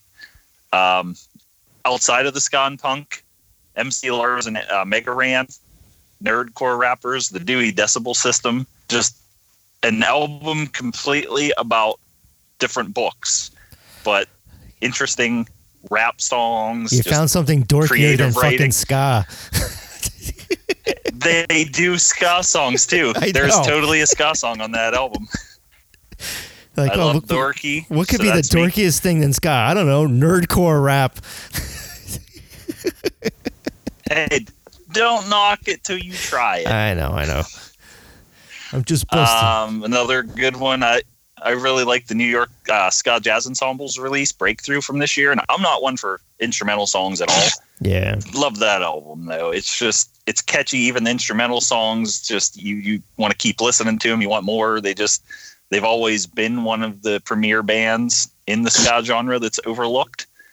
Um, P Funk North, don't even ask. A little bit of Sublime esque I won't reggae ask. rock. Don't ask. don't tell. Cherry Poppin' Daddies released a ska punk album, Bigger Life, this year. Underrated, overlooked. Oh, they're just that band that did Zoot Suit Riot. Nope, really good. Tsunami Bomb, The Spine That Binds. That's another great one from this year. Mm. They have a new lead singer. They got back together. They got a lot of the old members of the band, and they just released a classic Tsunami Bomb album. That's pretty That's- much my list of things All for the music genres. Okay. Ray, you got got anything else to add? no, that was pretty much it in a nutshell. Those are like the main ones that I liked. Any any non ska albums did you did you like? Um, no, not really. It was either ska or punk, to be honest with you. There's no hip, no hip hop or anything that you aren't. No hip hop, underground indie hip hop that you can throw out for us. No 80s new wave you gotta of have bands? something. Nah, yeah, I don't, I don't recall what came out in 2019 for those genres. Uh-huh. There you Yeah, go. Like alright. me focusing on the ska and punk because we're just that kind of people. Yeah, all right, so let's talk about um to kind of let's try to wrap this up soon. Um What was your Well, favorite, me- favorite concert of the year? But well, and then For- we'll do concert and then we can do video games. Okay, all right. You want to keep the music trend? I was gonna say, don't forget my quick video game list. I won't take long on it, but like I said, I've been doing video game reviews for the site for years, yeah, yeah, so I want to throw that, that, in. Nah, yeah, yeah, yeah. I'll just talk myself about video games. yeah, and be like, wait, wait, what? no, Come everyone, on, like, come on, Brian. Like, I wanted to hear you talk about scores, but I let you have your time. oh, the whole twenty seconds. It was cr- such an excruciating twenty minutes. What's what's wrong with scores? They're boring. It's like elevator music. I only want to hear it when I have to go from floor one to seven. That's the Muzak version of music usually. All right, but go ahead. Who wants to start with the show? Let's start Um, with Ray actually, yeah. because we Ray, are you there? Oh, yeah, yeah, I just realized actually Ray went dark. Ray went dark. there is actually a hip hop album though that did come out this year that I did like, which is called One of the Best Yet, and that is uh, by Gang Starr, which you know Gang Starr. They haven't released an album in a while, mainly because Guru died of cancer in 2010. But um, you know they were able to to release uh, this posthumous uh, album and it's, it's of course you know if you're a fan of like you know Guru or Gang Starr or '90s hip hop, it- it's a good, it's definitely a good listen. Oh, I need to throw out some uh, quick props to an album that local band, my friend's band, they released an album this year, Private Eye. It's kind of really you don't have reggae, rock, ska punk in my area, and they're from right around where I live, so got to throw out some props to them because their album that came out this year is also on my list. All right. Okie dokie. Okay. Um, all right. So, uh, so Ray, what was your favorite concert of the year? Or show, whatever. Um, uh, it's probably a cross between between the uh, the Reed Junk uh, uh, show. The what? happened The what? The what?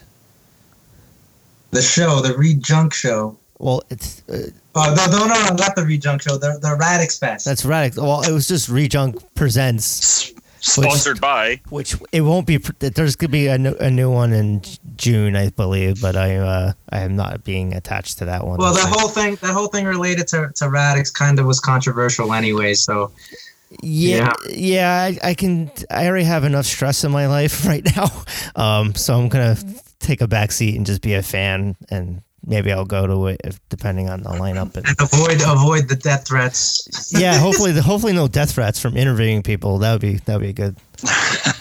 Pissed off of not being involved.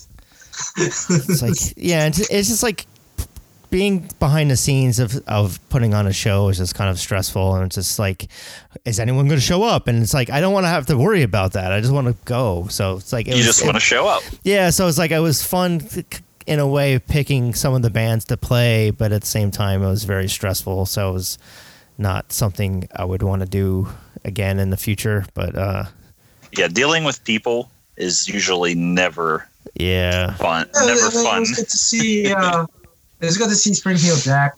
it was all the bands were great. It was just like, I, and then it was just like I had a weird feeling about it, maybe because it was the death threats, but. The but uh, death threats that you made a T-shirt out of. well, yeah, we'll we'll see what happens when that that is discovered. You have- can bleep that part out. have eyes in the back of my head for the rest of my life. Um, but yeah, it was just it had like a weird. I, I enjoyed the show. It just was it was just really stressful stuff. I don't even I don't even have that as my number one. I have seen the Misfits was just awesome, um, despite that people in the audience were just pissing me off. But um, just seeing the Misfits live at, at MSG was just awesome. Um, what was your number one show, Joe? Um, number one, I had some choices that I was thinking of, but there were some pretty decent shows locally. There's a, a band that's not too far from where I live that started playing national acts, McGarvey's, uh, in Altoona. And this year they had the Toasters, the Mephiskapheles, Jimmy's Chicken Shack, Michael Graves was just there. But my number one show was the Steel City Ska Fest. in Okay, Pittsburgh. It it had uh, Catbite. Mephiskapheles. Yeah, Mephiskapheles were there. Catbite, The Independent, some local bands, Inco Fido. Uh, it, it just it felt like going to the shows that I used to go to when I was a teenager in the early twenties when I moved out to Pittsburgh. It was easygoing. You didn't have that crowd of people that were just there to cause fights or to mosh stuff Well, like that. It, it, Was there a crowd or? yeah, yeah, there Okay. were there was there was a pretty decent amount that showed up. Uh, I, I think that it's going to grow, and for the bands that you had there, the bands stuck around. The bands were in the crowd, like you've seen members from different bands like in the crowd supporting the show, and that's it. A lot of the shows in Pittsburgh just haven't felt like that. It was always here's a ska band coming with you know some a local act and maybe some other random punk band or a couple of punk bands or something Mhm. like that. Like it, it's been a long time that I've been to a ska show that had like five or six ska bands, ska punk bands, just playing at the same place, and and it was just it was just a fun atmosphere. Everyone seemed to get along. People are just dancing, having a good time. So that stays top of my list. That's probably one of the best shows I've seen in quite a long time, and that's one of the things that just felt felt different. It felt like a community show, that type of thing. Everyone kind of pulled together, had fun. But yeah, there was a decent amount of people there, and you know, just overall ska music of all sorts of genres. You, like you had the Independents that played a lot of their ska punk stuff. I never seen them Mephiskapheles- before. Actually, I never seen the Independents. Mephiskapheles were playing new and old. Uh, you know, Catbite. You know how they are. They they had that skull, that soul ska sound to them. Yeah. Uh, Inco Fido, local band that plays almost like a, a blues, uh, blues ska, little bit of punk mixed in, a lot of soul mixed in. Just they're all over the place and they're fun. Uh, the Burn Rides were one of my favorite bands from playing out there. They were just they looked like a bunch of kind of like homeless misfits that just had these goofy, funny songs. Like they did a song about the Pittsburgh Mermaid and and like girls in trailer parks and just goofy shit like that. So it was just it was just fun show overall. All right. Uh, Ray, you got any other shows that you can think of?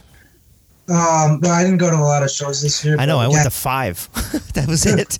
I mean, again, but but Slackers, the Pietasters, and Mephiskapheles definitely was like that's pretty much like a cross between that and the Radix Fest show. Um, so I mean, it's always fun to see We're getting old. more than one exceptional band in in one bill. You know, so uh, yeah, I mean, Mephiskapheles and, and Slackers and the Pietasters was definitely a fun time. All right. Yeah, I got to I got to see the Bosstones came to Pittsburgh again this year. They're always top of the list. Uh, Reel Big Fish and the Aquabats was another good show that came around here. Yeah, I wanted to see Aquabats, but I just didn't get a chance to. It was just and when I say come around here, I have cut back on shows this year, but not as much as I said I would because every show I go to is about a two hour drive unless it's Oh. local. Like I said, to Altoona, the Altoona is like half an hour, 45 minutes away. And to be able to go and see the toasters that close, like I can't just go out my door and, you know, go a few blocks away and see bands. So I'm always driving a good distance by myself after Oh, work to go to these shows. And it's like I just need to cut it out. I'm getting too old for this shit. But then you get here's the Bosstones playing, here's Reel Big Fish playing, here's the Slackers playing, here's Mephiskapheles playing, the Toasters playing. Yeah. like, It's like if it's not on, it. if it's not on the weekend, it's like I can't go. It's it's, it's just so hard with daycare and uh, just with my current situation right now. Uh, yeah. that's it just makes things a little difficult. Um, all right, so you wanted to go talk about your uh, video games there. yeah, just throw out a list. I know none of you know. are gamers, but I might Again, Hey, maybe I heard of it. I haven't played it, but maybe I heard of it. y- you've heard of Luigi, I'm pretty sure. It's a me, well, Luigi. So Luigi's Mansion just come out. It's one of the best games I played this year. Luigi as a Ghostbuster, pretty much. That was uh. Then this is just the top five list. Resident Evil 2, they did a remake. Never heard not really, not really a remake, but completely redid. It's an amazing remake, redo. Resident Evil 3, they're doing the same thing to that come next year. Uh, there's a pretty cool game out of nowhere called A Plague Tale Innocence. It took place in, I believe, it was Victorian era France, somewhere around there, and it followed this dark spirit that was plaguing the world, and and it was control these rats, and you're just making your way through. It was a lot of like stealth missions, but it, it just was a really dark story. It was really fun. What platform Uh, is this on? most of these are like Luigi's Mansion, Switch, Resident Evil, obviously most most of the like Xbox One, Okay. PS4, Plague Tale, same thing. I think even some of them are coming out. That I think that was PC as well. And then uh, Children of Morta was a game that came out. It's a roguelite game. What it is is it's kind of procedurally generated random dungeon stuff. So you're going in and you're just kind of collecting relics and items and it's random and the levels change every time you play it so you kind of have to repeat some things like a little bit of a grind but it was a fun retro like 16-bit style to it but probably my favorite game of the year was if any of you guys ever heard of destruction derby demolition derby game from way back playstation 1 era Okay. i think brian i think it was on the playstation uh, classic if you picked that up I had PlayStation. I, I mainly had PlayStation 2. I, I think that was the last time I started playing video games. Well, NES Classic and Super NES Classic were the last games I really played. oh you didn't get the, the playstation one No.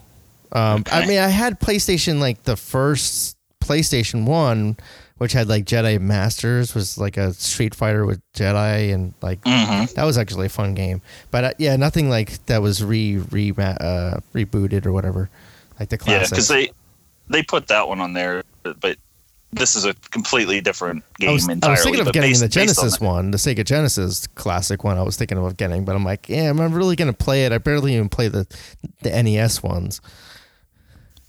I seen it on sale. It was like forty five bucks recently, but I'm waiting for it to go down. Give it some time so people mod it, so I can put a bunch more games on it. Yeah, I don't know how to do that. I'm like, cause I'm like, for Sega Genesis, like the only one I really liked playing was like Street Fighter Two, and Sonic the Hedgehog. I can't remember any other games that I really played with Altered Beast that came with it. I'm like, yeah, this sucked.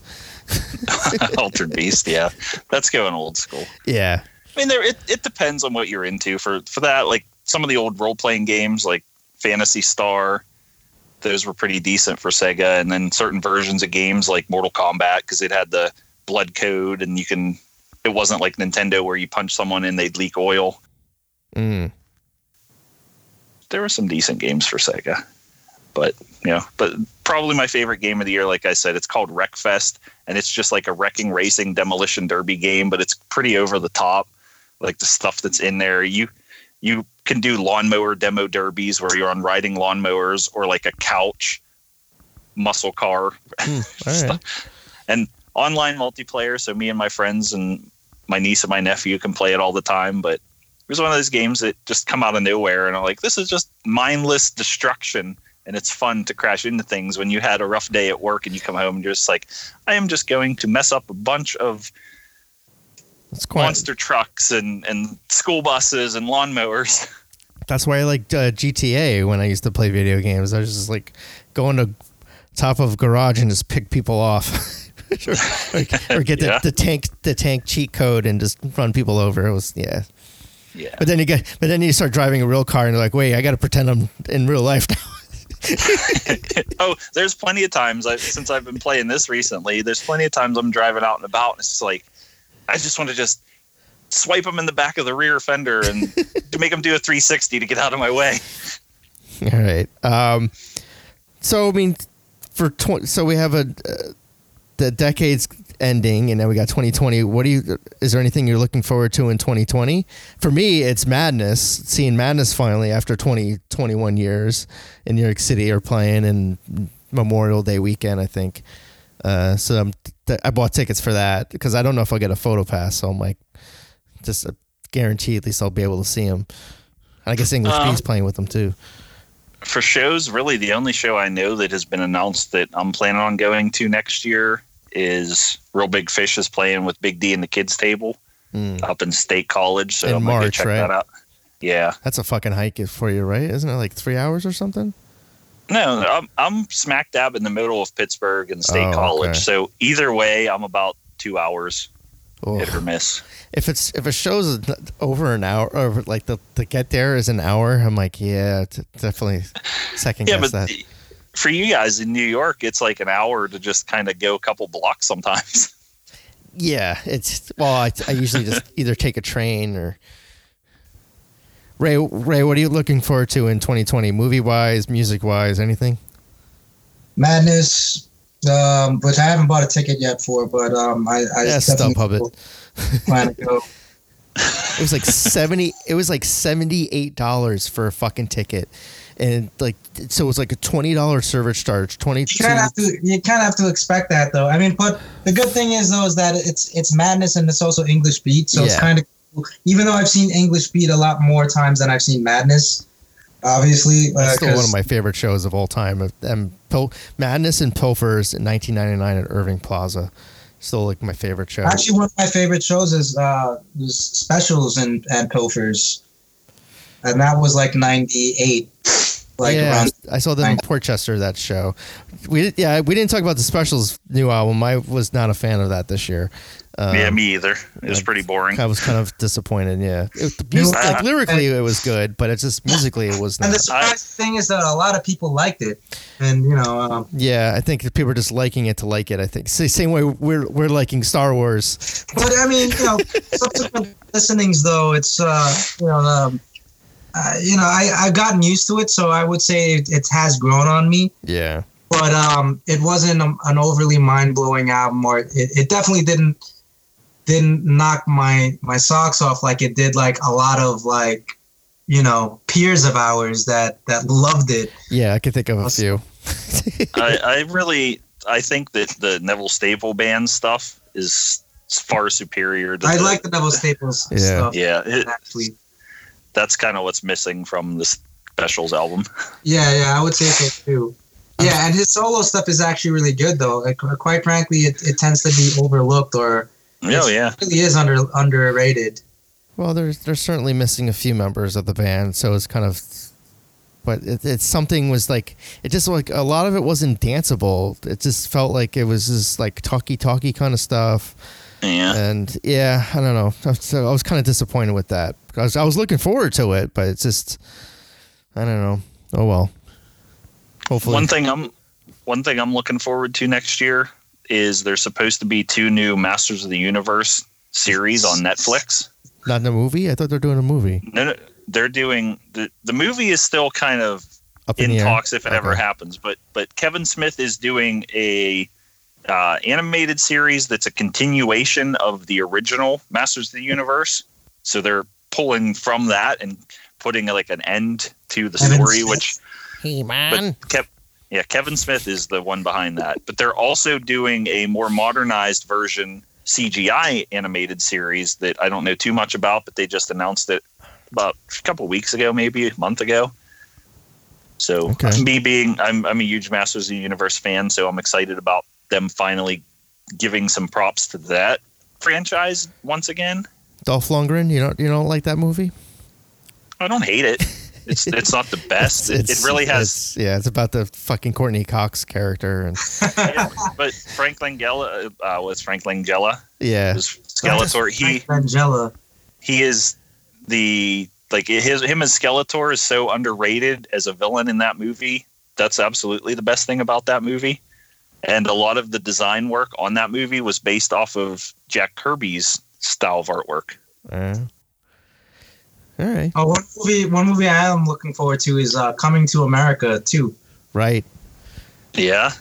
You know, and Eddie Murphy, like We'll he's not a- see. We'll see if it comes up.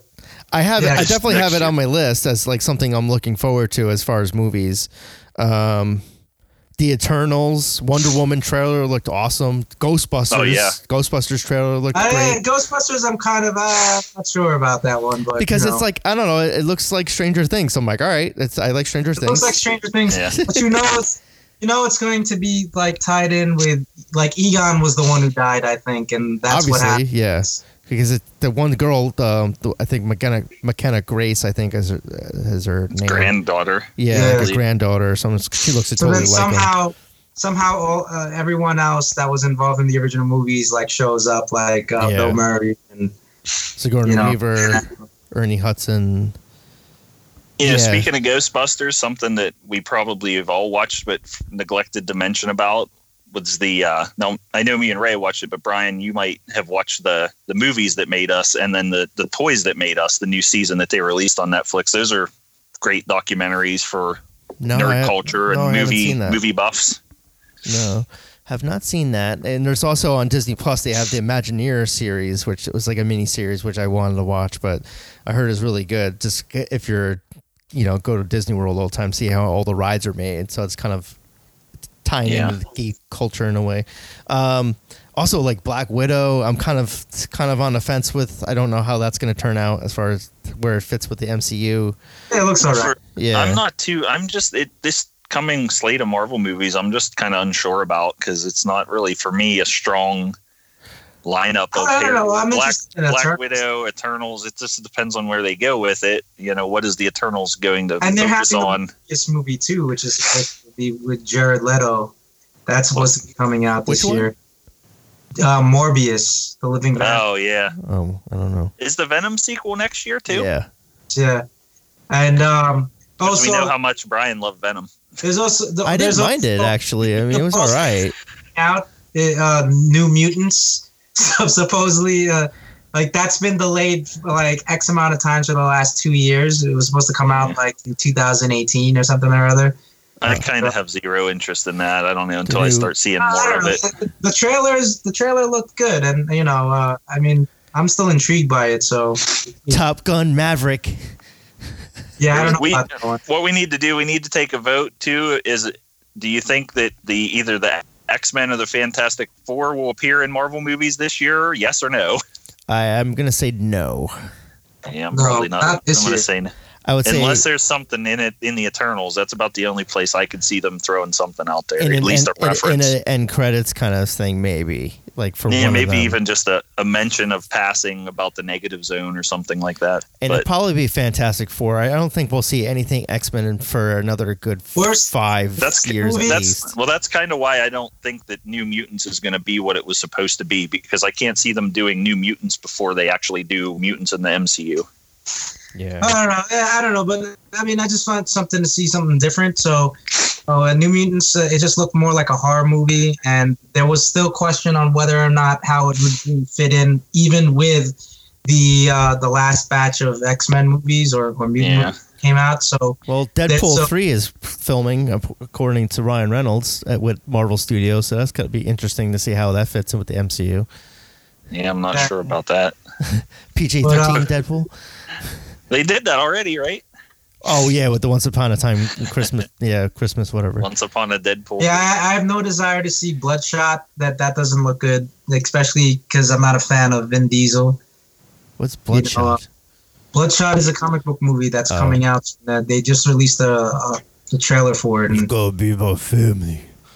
and that's Yeah, uh, about- Vin the Diesel's valiant the valiant comic universe All right. i think um Quiet Place next- two. Isn't next year when is it the the falcon winter soldier on is that the first one to come out for disney yeah, plus the live Disney action Plus. I, not And sure I think the, when. the What If, I think the What If series, animated series, is supposed to premiere next year too.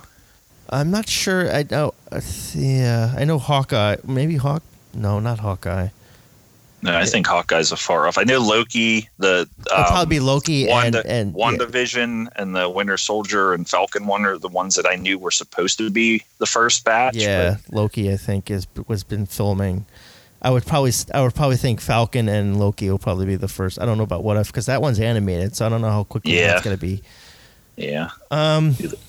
All right, I mean, we, we can actually do a whole podcast of just what's coming up in 2020, but let's just let's end it now, I guess. Well, Um, Brian, you can aim for that when you send us those microphones. Yeah, everyone wants to send me five dollars. You can have Joe and Ray have decent microphones, so they don't sound like they're talking in a fucking bathroom. What are you? talking about? Wait, hold on. Bath bathrooms have some of the best acoustics. Yeah. Um, all right, guys. It was fun as always, geeking out, and uh, hopefully everyone enjoyed this. And good for you for sticking around for almost two hours.